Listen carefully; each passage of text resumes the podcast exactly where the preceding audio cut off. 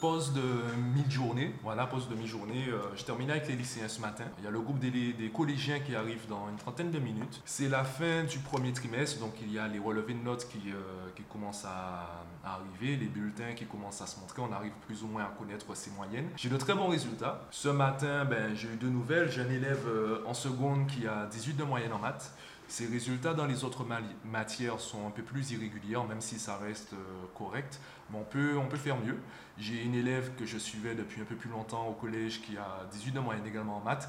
Les moyennes sont un peu plus cohérentes dans les autres matières. Il y a des 16, 17, etc. Donc euh, l'objectif maintenant, avec euh, les élèves qui progressent aussi vite, l'objectif maintenant c'est de stabiliser le niveau dans l'ensemble des matières. Comme je le dis, j'utilise les maths comme base pédagogique, donc ça permet de commencer quelque part.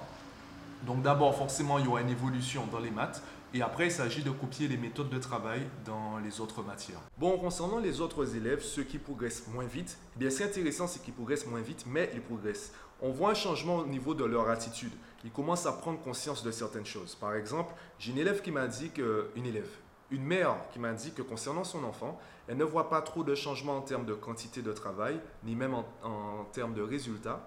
Par contre, elle commence à avoir des discussions différentes avec son enfant. Son enfant commence à lui dire des choses de lui-même.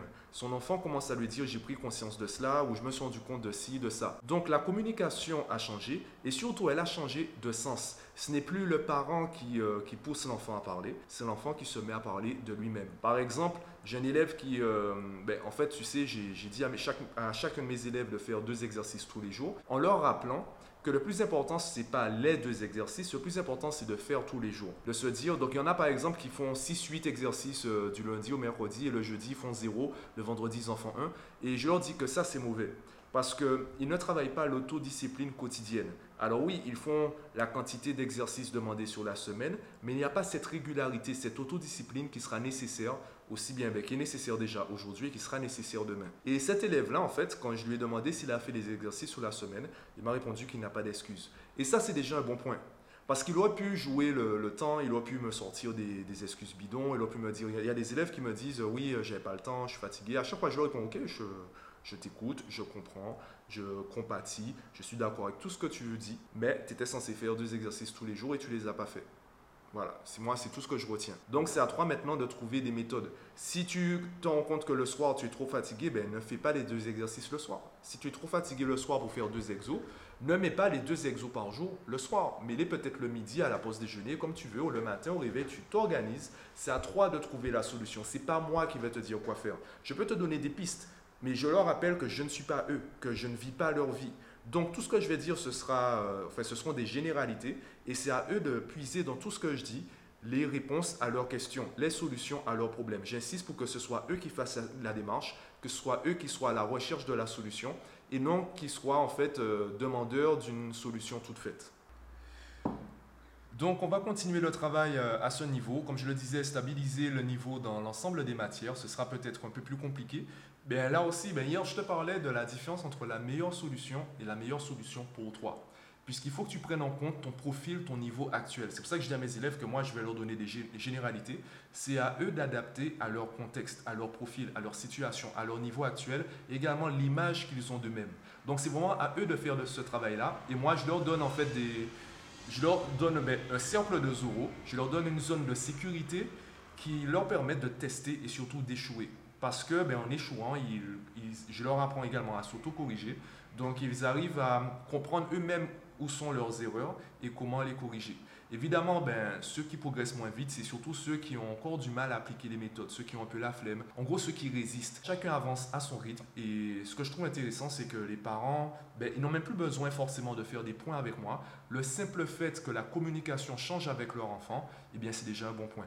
Et justement, les parents qui demandent, qui sont demandeurs de points, de bilan, etc., ben, généralement ce sont des parents dont l'enfant n'a pas encore ce petit déclic, n'ose pas encore aller vers le parent pour euh, se confier ou discuter.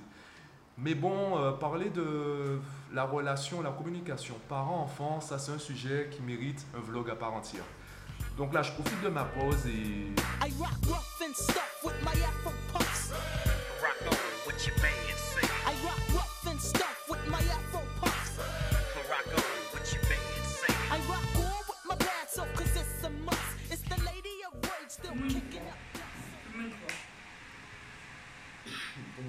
Vas-y, fais une croix. Fais une croix. Fais une croix. En partant du haut, bien sûr. Pas une croix gréco-romaine, hein. Une Euh, croix. euh, pas ça. voilà. Voilà. C'est, je peux te donner. Une croix occidentale. Oh. Voilà, une croix. Où? Là, réfléchis. Regarde. Tu veux que j'explique? Mon explication est mal. On peut aller plus lentement et plus loin. C'est toi qui décides. Ok. Alors, parfois, le chemin le plus court, ben, il y a des embouteillages, comme euh, sur la route. Donc, qu'est-ce qu'on fait? On prend des chemins qui sont plus longs, mais qui permettent d'arriver plus vite. On appelle ça des raccourcis, sauf que c'est pas plus court, c'est plus rapide, parce qu'il n'y a personne ici. Et les mathématiciens ont fait la même chose. Parfois, le chemin court, c'est un phénomène qui est difficile à comprendre, qui est assez compliqué. Donc, qu'est-ce qu'on fait? On va passer par plein d'étapes intermédiaires pour arriver au résultat final. Et à la fin, on va, on va essayer de résumer le tout. Est-ce qu'on peut trouver une formule qui permet de faire ça en une fois? Si oui, eh bien on va dire que c'est une formule ou un, théorème ou une propriété.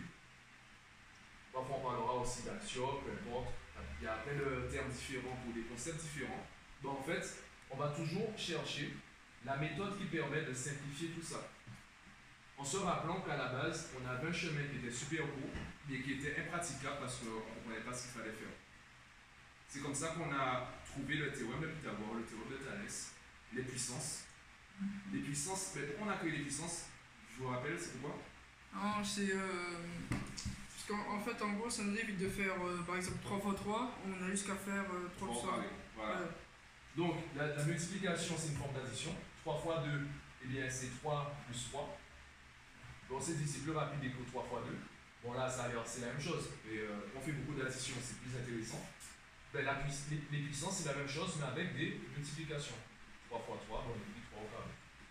Donc, à chaque fois qu'on a une formule mathématique, en fait, c'est une formule qui permet de simplifier un chemin qui est long. Un chemin qui est long, mais qui est plus rapide. D'accord ben, c'est la même chose pour le produit en quoi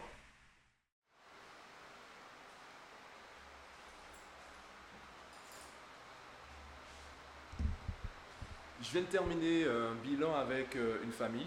Alors, je vais faire assez court puisque bon, il y a des choses que j'ai déjà dites puisque ça se rejoint à un certain niveau avec d'autres familles. Ce qui est intéressant, c'est que c'est pas uniquement l'élève, c'est pas uniquement l'enfant qui change, c'est toute la famille. C'est toute la famille qui voit une évolution parce que les interactions changent. Je peux prendre l'exemple du couple.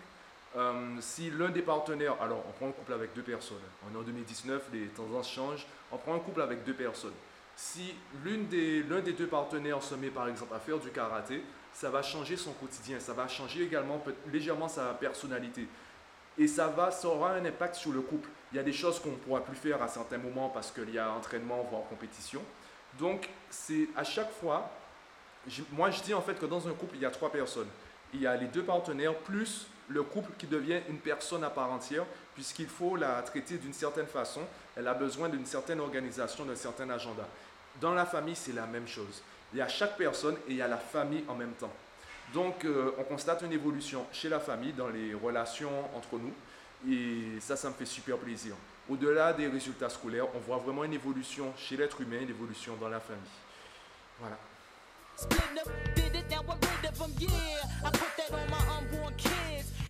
effect. So you know how it is.